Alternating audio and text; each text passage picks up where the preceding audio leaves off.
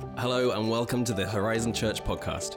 We exist to see lives transformed through Jesus and are located in the heart of Surrey, BC, Canada. To find out more, visit us at horizonchurch.ca. We hope this message blesses and inspires you. Well, good morning, wherever you're watching from this morning, whether you're in another province, you're around the world. Uh, I was just looking on the chat.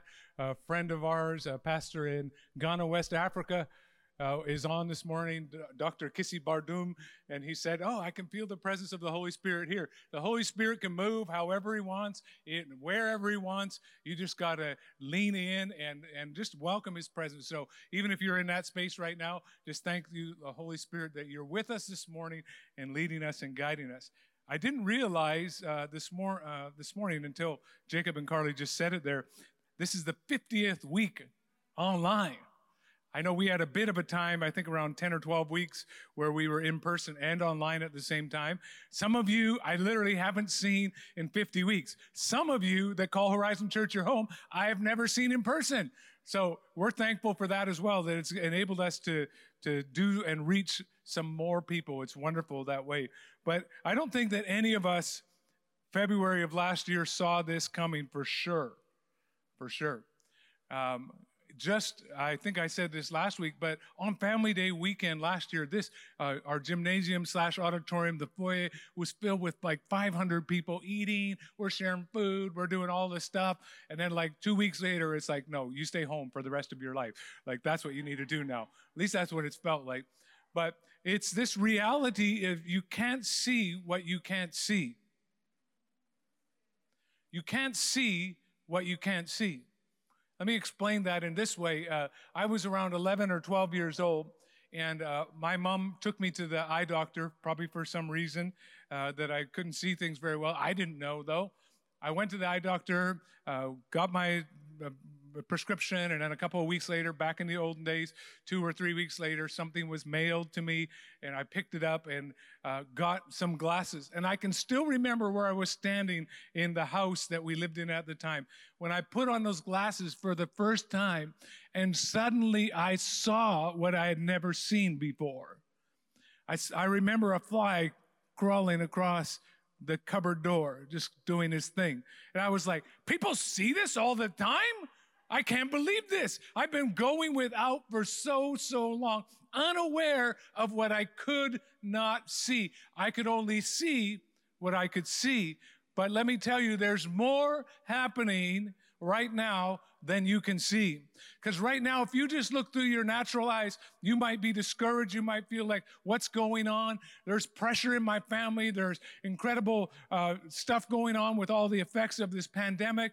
We have uh, suicide calls going up. We have uh, we have people that are experiencing anxiety and frustration, marital issues. People, one in uh, five people in Canada are fearful of fear of physical or verbal abuse. There's all kinds of stuff going on. And you might begin to govern yourself just by what your natural eyes see, by what you listen to on the radio, but radio, some of you, but what you watch on your 24 hour news station. And you may begin to be governing yourself by what your physical senses see. But I want to tell you this morning, and we're going to talk about this, that there is more than you can see. There is more than you can see with your natural eyes this morning. And a couple of weeks ago, we started a new series uh, on this whole thing around uh, rebuilding. How can we prepare for a future that we do not see right now? How can you prepare for something that's coming so that you can be ready for it when you can't even see it right now? And when we looked at this two weeks ago, we looked at Nehemiah who is uh, an Old Testament uh, historical figure. He's referenced in history probably 2,600 years ago or, or so. He was, and he came onto the scene in the book of Nehemiah, which is to the left of the book of Psalms. You find the middle of your Bible, turn left just a couple of books, and you'll find Nehemiah. And there he is, and he's, he's a man who 150 years prior to when we meet him the city and the nation that he had come from would have been absolutely destroyed. and they were taken into captivity. And here he was in captivity as a cupbearer to a king named Artaxerxes. And he had many, many years and generations since he had ever seen his family, but or not his family, his nation that he had, that he had come from. But in between, one of one man named Ezra had been able to take back. They were allowed to go back and rebuild the temple, and so they had gone back and rebuilt the temple. But the walls had not been rebuilt, and the, the city was still vulnerable. The people were under stress and pressure, and things were not going well. And the, the gates had been burned, and every promise that God had said to them seemed to be actually not happening. It was no point. The gates were burned, the city was in disgrace, and the people were in despair. And we looked at it, and if you haven't heard it, the message yet, go back and you can find us on YouTube or on our website, horizonchurch.ca, and find uh, this, this message from two weeks ago where Nehemiah was there and we began to see that if we're going to move forward into what God sees for us, which we do not yet see, but which God sees, we have to be willing to let go of what was so we can be ready to embrace what is coming. Because in moments like this that are interruptions to our regular life, they are, they are moments where God allows an interruption so he can bring us to a new intersection and set us on a new direction in our life. Because if you continue to live in with the understanding of what was, you will not be ready for what is coming. And we're going to look at and pick up in chapter two of Nehemiah in this story of rebuilding. And in chapter 2 and verse 1, it says this In the month of Nisan, in the 20th year of King Artaxerxes, when wine was brought for him, I, that's Nehemiah, took the wine and gave it to the king. I had not been sad in his presence before. So the king asked me, Why does your face look so sad when you are not ill? This can be nothing but sadness of heart. And I was very much afraid. And we'll stop there for a moment in this moment right now, have you ever known something that needed to change, but you had no idea how to change it? You didn't know how to get ready for it. You didn't, you didn't see it. You didn't, maybe you didn't want to. Maybe it was too hard. Maybe it was too scary. Maybe you didn't know how. And Maybe it's your business and you don't know how to see it turn around. There's relationships in your life that are in chaos and you don't know how to fix it. Maybe there's major changes that you're dealing with in your family. Maybe there's financial issues. Whatever it is, you know that something needs to change, but you're not really sure how to see it change. And that's where we find Nehemiah. He had seen all this stuff and he had some ideas, but he really didn't know how it was going to all come together. And notice that it was in the month of Nisan. Now, this is not our calendar, obviously. This is a Hebrew and a Babylonian calendar. It's also not the first mention of a car in the Bible. It's a month in the Jewish calendar. And why is that important? Because in chapter one, another month was mentioned, which was called Chislev or Kislev. And that month is equivalent to approximately November, December. But Nisan is appro- approximately March and April in our calendar today. And it means that there was four months from when Nehemiah began to pray and weep until this moment. And sometimes we forget that how important it is to continue and to contend in prayer. It doesn't always just turn on a dime. It doesn't just always turn in a moment. Sometimes there's incredible time that you have to labor in prayer and see difficulty turn and see destruction push back and see God move in a, in a new and a fresh way. And so sometimes you have to lean in and take time. But seemingly, suddenly, in our mind, it seems like one day. But in a moment, in the month of Nisan, everything began to shift. And it's this Hebrew calendar. It's the month of barley ripening. It's the first month of spring. And I felt like as I was reading that, that there's this thing with prayer, that prayer bursts things. Prayer causes spring to come forth. Prayer causes harvest to happen. And things that were impossible that you couldn't see move, prayer begins to move them. That's why we continually talk about prayer here. Why we continue to talk about how important it is to pray first, not last because winter, when you begin to pray, pray, winter can begin to come to an end. Budding can come to begin to come forth. Flowers can begin to bloom. Some of you are sensing even right now in the middle of what's been going on that spring is coming and spring is in the air and God is beginning to move and God is beginning to, to birth new things and new hope and new vision and new passion and causing some things to come alive. But it's not just happening in this moment. It's happening as we've been asking and seeking and knocking and praying and letting God examine our hearts and letting God deal with us our wicked ways and beginning to prepare us for what He wants to do coming up. So it may seem like a moment when things begin to turn, but there's a lot that went on before that moment ever begins to shift. And so if you're in a waiting moment right now, don't lean back, lean in. Don't hold back, push forward and continue to pray until something happens. Something about what you have long waited for is coming. It can be a new day. It can start a new day when it's still a dark day. That's the power of what prayer does.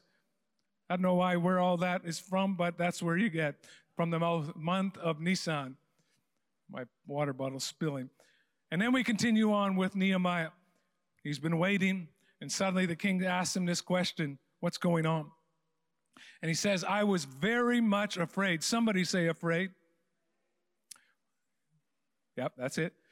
But I said to the king, May the king live forever. Why should my face not look sad when the city where my ancestors are buried lies in ruins? Its gates have been destroyed by fire. The king said to me, What is it you want? What is it you want? And then I prayed to the God of heaven and that little quick little prayer, God help me right now, he says, basically, and I answered the king, if it pleases the king, and if your servant has found favor in his sight, let him send me to the city in Judah where my ancestors are buried so that I can rebuild it. Say rebuild. A little stronger. I can rebuild.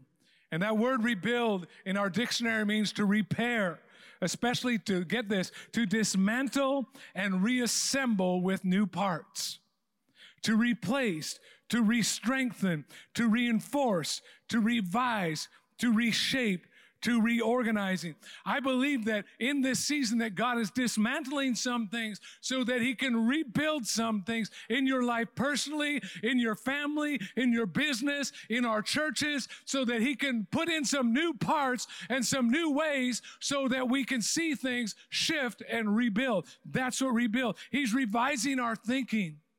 He's re-strengthening us. He is reinforcing new vision. He wants to reshape your dreams and organize them around His kingdom purposes for what is to come so that we can see and go beyond what we see today. Because what you see is not all that there is. Sometimes you don't realize what you don't see until you see. How do we rebuild and move forward into what God is calling us when we can't even see it. And when it comes to change like this, it seems that we are continually hemmed in by these two statements that around Nehemiah. It says this, I was very much afraid, and what do you want? And we know that there are things that we want to see, and we're believing that God is moving him. But the reality is there's that. And I wrestle with this thing of I am very much afraid. We stand in between these two things and we know we need a shift and things need to sh- change, but we stand there. And as soon as we begin to move, we hear fear breathing down our neck. You can't do it. God has somebody special that's not you. God's going to move, but it's not going to be through you. You have nothing to offer. You, you know where you come from. Do you know your background? What do you think you could do? And as we begin to start to step out, that fear begins to breathe down our neck. I was very much afraid. I think that's very often the story of our life. We stand caught in between where we are and where we hope to be. I was very much afraid. Let's see beyond where our fear has us right now. This is not your everyday fear that Nehemiah had. The, the word there means an emotional foreboding or dread or of impending distress or fortune. The first occurrence of this in the scriptures is found in Genesis 3 in, in 10, uh, 8 to 10, where Adam and Eve had sinned against God, and it says God came walking in the garden and he said, Where are you? And Adam and Eve were hidden themselves because they were afraid. And see, that's what fear does. Fear causes you to withdraw, to hide, to walk away from. And in that moment, Nehemiah had a choice to make. Say, oh, there's nothing wrong here, King. Nothing. It's fine. I don't know why. I just, I, my wife yelled at me this morning. I'm a little unhappy about that. So that's why I'm fearful. But there are moments that you might be tempted to withdraw from what God called you to do and to be. There are moments when you might be so afraid that you think, turn around, let it be for somebody else. You might be so discouraged and overcome that you're like pulling back. I know that some of us are facing challenging times right now, and some of you are thinking of even walking away from things that you once held dear, thinking of walking away from your marriage, thinking of walking away from your faith, thinking of walking away from things that you once held so, so dear. Some of you have business problems that are overwhelming for you. Some of you have financial issues that you're, that you're trying to grab grapple with. Some of you are young people who are fearful of the future, of racial tensions, of environmental challenges, of expensive housing, how you're going to have live and exist in a changing and expensive job market. You know that there's so much need for, for rebuilding, but there's fear is all that you can see. What fear holds you back? Fear of change, fear of future, fear of what God might take, fear of loss of control, fear of disappointment, fear of COVID, fear of vaccine, fear of not getting a vaccine, fear of gathering, fear of not gathering, fear of your family, fear of relationships, fear of whatever it might be. What is the thing that you check with before you say yes? How do you rebuild? I think the first thing Nehemiah shows us is that we must face the fear that holds me back. I must face the fear that holds me back. You know, it's interesting that the number one command in the Bible, or some form of it, is fear not. It's about 365 times in our English Bible. Interesting. 365 days. It's almost like God has to remind you fear not before you step into your day. Fear not. Fear not. And the significance of this, though, for with Nehemiah is that in the presence of this fear, he feared and respected where God was calling him more. He stepped out in the midst of feeling like, I want to withdraw, I want to hide, and he stepped forward and said, God, I'm going to do it. Fear can mean two things. It can mean face everything and rise, or it can mean forget everything and run.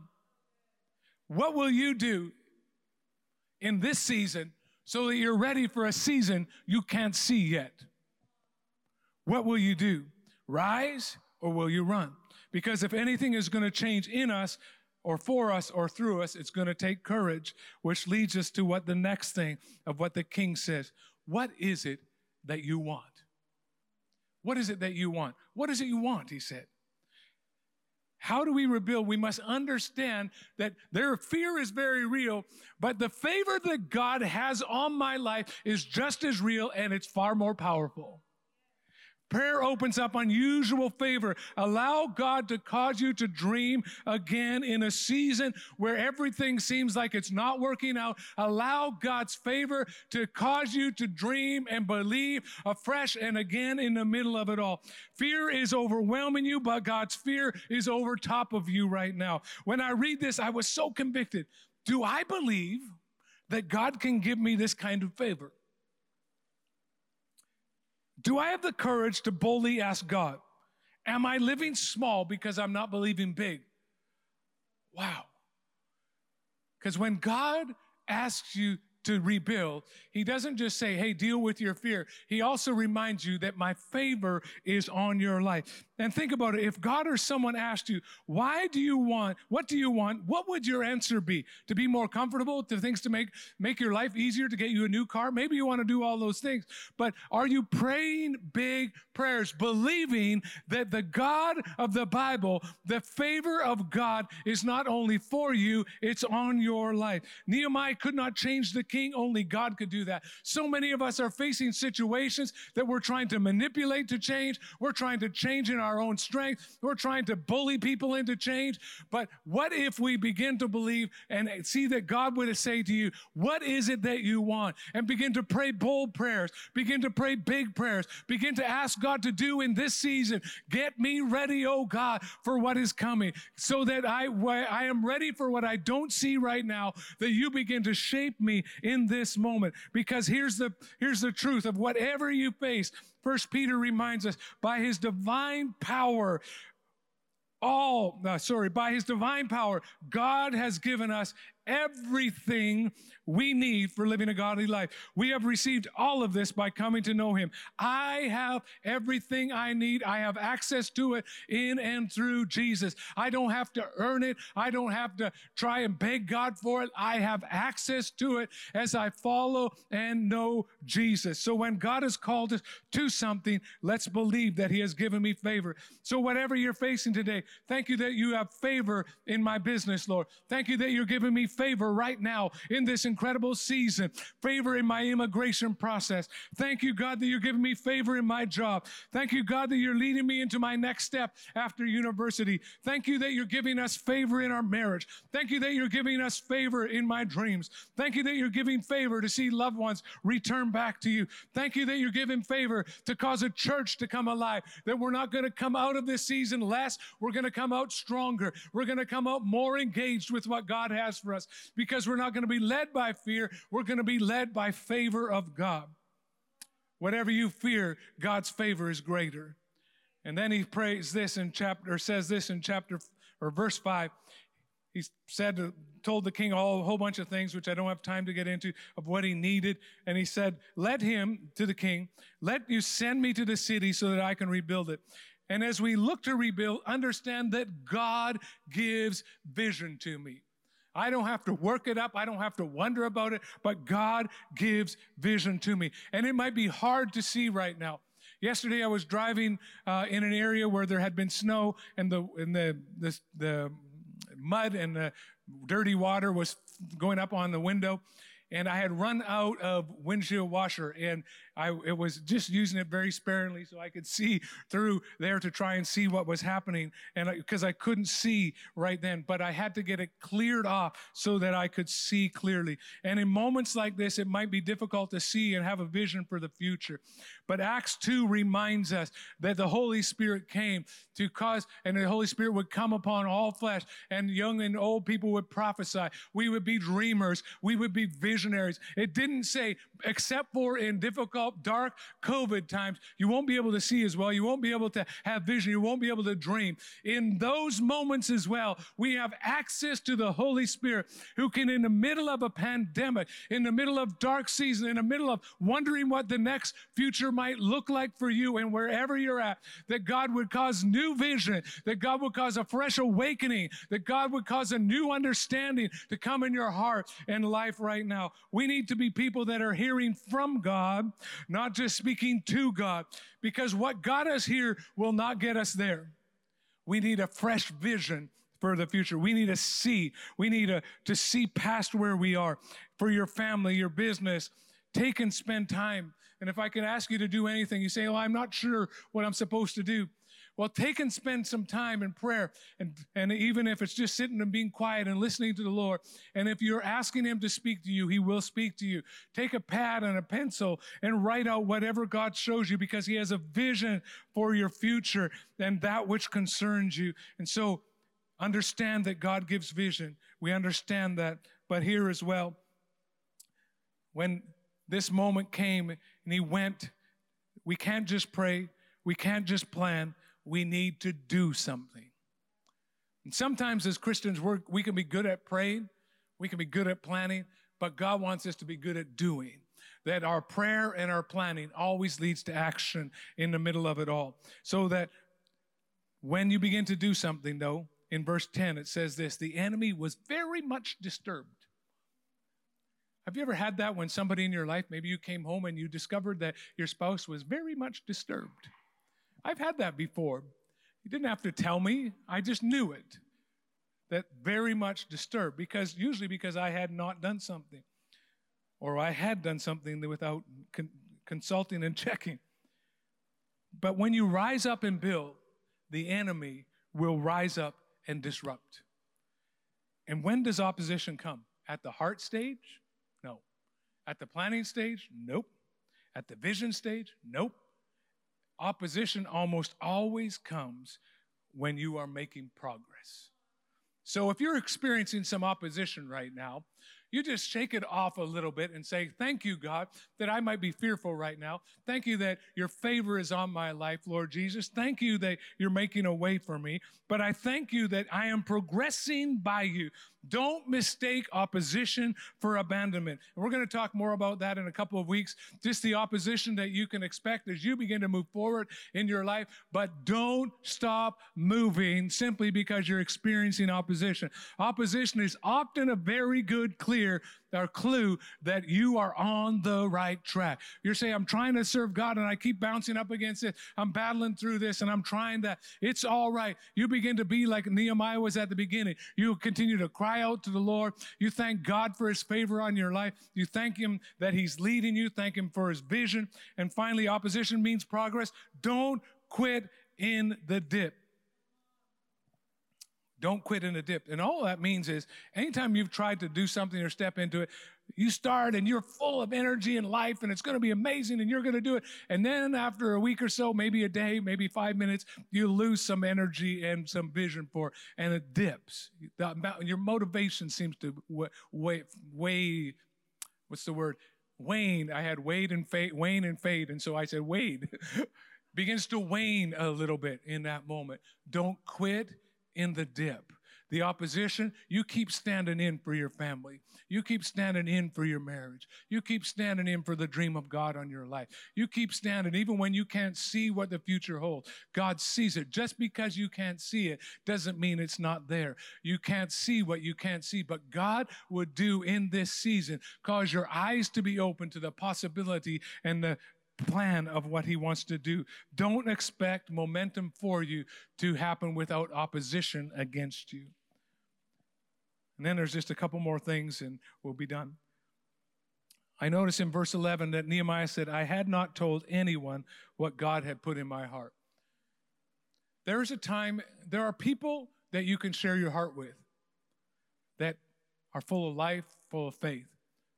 But there are other people who don't, please, don't share your dream with them until God says. Because sometimes they're professional dream killers. They're people that have no vision. They're people that have no faith. There are people maybe that are still living in the disappointment of what was. And we pray for them and pray that God helps them. But those are not the people to share what God is showing you with. They're the people who will squelch your dreams. They're the people who will pop your balloon. They're the people who will trip you when you're trying to run. And I'm not talking about people who will give you feedback. I'm talking about dream killers. And you know them when you're around them. Hey, is it a beautiful day? I see a dark cloud coming. I, there's like 98% blue sky, but it's a cloud. It's coming. I'm sure it's going to rain. Oh, okay. I got a new car. It looks like the tires are really old. Oh, come on. Thank you. There are people that just think like that. Those are not the people to talk with about what God's showing you and, and trying to reveal to you. And then down in verse 17, Nehemiah, after some time, says this. He said to them, He said to them, Notice it wasn't him alone anymore. Then I said to them, You see the trouble we are in. Jerusalem lies in ruins, and its gates have been burned with fire.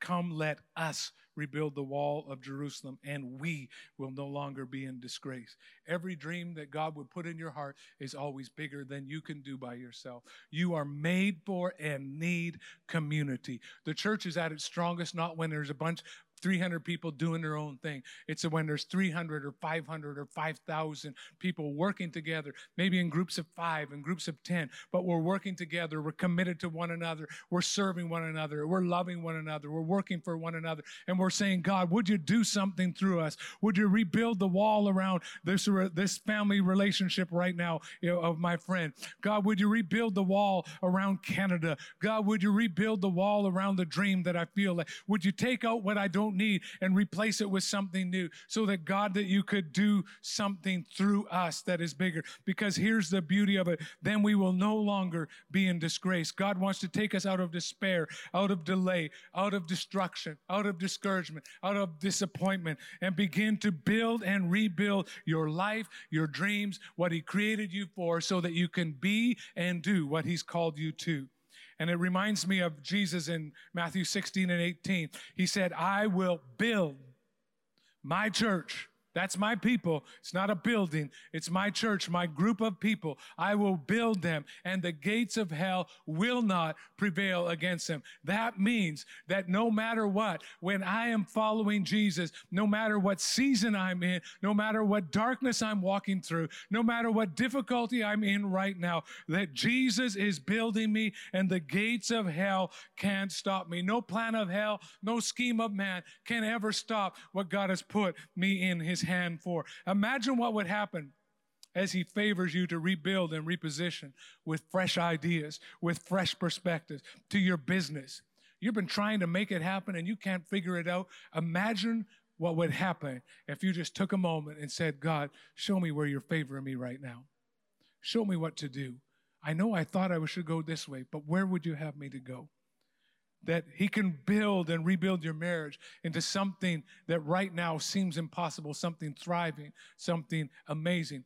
That the neighbors that around you that you've been trying to reach out to and you say, I don't know how I'm ever going to have a way into their life. I don't know, God. Imagine what would happen when Jesus is building his church. The gates of hell are not going to stop the forward movement of the church of Jesus. That Jesus sees a church that can be a force for good in the neighborhood, that can be a force of love in the neighborhood, that can be a force of reconciliation in our culture, that can be a force that says, no matter where you've been through, what, what you've been through, where you've come from, that there's hope for your life.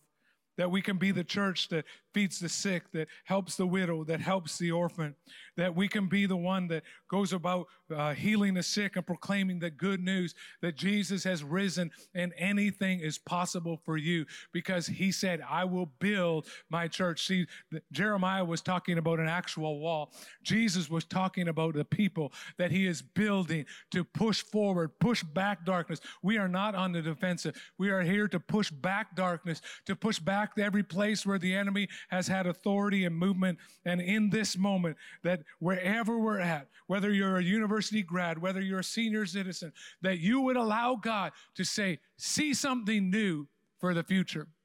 Don't let what you see determine what you see because what you see is not all there is to see. That god would that you would uh, allow god to give you a new perspective to beat back fear to help you to face your fear to help you to walk in the favor of god to help you to understand that god's vision is for your life and to understand that the opposition that you're experiencing is not mean that you're on your back foot. It actually means that god is moving in you and through you and for you so that you can see one day what you don't see right now. You only see in your heart because God is building his church and the gates of hell will not prevail against you, will not prevail against your marriage, will not prevail against your family, will not prevail against the dream of God that he's called you to.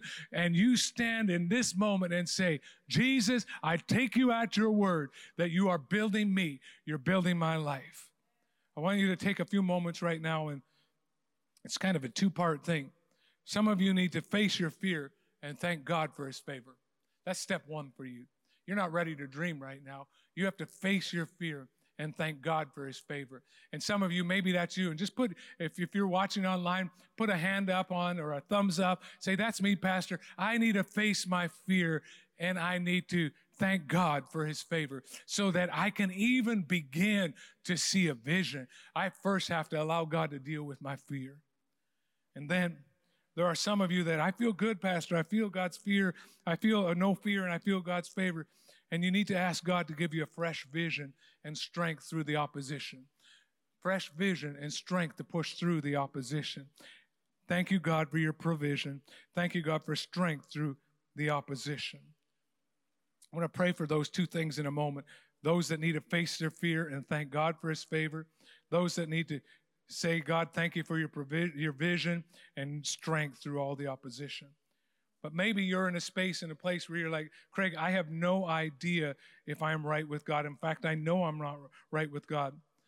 And I'm not sure that this what you've talked about, that God's favor on my life, that God having a vision for my life, that, that the opposition that I'm experiencing, I feel so victimized by the situations of life. Let me tell you right now that there is a God who sees you, and as you heard maybe earlier, and He knows you, He knows your name. He's not just a God out there, He's a God that's alive. He, Jesus Christ, died, buried, and rose again so that the impossible could uh, become possible, that we who were once outsiders can become insiders and part of the family of God. And if you don't know if you're right with God, let me encourage you right now to just take the first step, which is to repent and say, God, be merciful to me, a sinner. Seven little words. God, be merciful to me, a sinner. And what happens in that moment, if you're praying it from your heart, that Jesus comes in and begins to lead your life and begins to take you out of the out of where the enemy has victimized you and life has broken you and and where maybe you realize that I haven't lived with purpose and destiny in mind, that Jesus begins to lead you forward in all that. So I'm going to pray first for those of you that are making a decision for Jesus. Let us know, and they'll tell you on the chat how to do that. But Lord, right now, I thank you for people right now, whether it's a Sunday morning or a Thursday night, whenever this is being watched, that are making a decision for Jesus right now, that are saying, God, be merciful to me, a sinner. Thank you, Lord, that as they pray that, pray that prayer from their heart, that moment, in a moment, they're transported from death to life. They're per- transported from being an outsider to being part of the family of God. You forgive their sins and, and begin to lead them in a way of life. And Lord, I pray for those that right now are, are dealing with fear and need to know your, and need to know your, and need to know your, and need to know your peace in the place of fear. Whatever we're fearing right now uh, in our life, we release it to you. Lord, we say, Your kingdom come, your will be done on earth, and I receive your favor. Thank you that your favor surrounds me like a shield.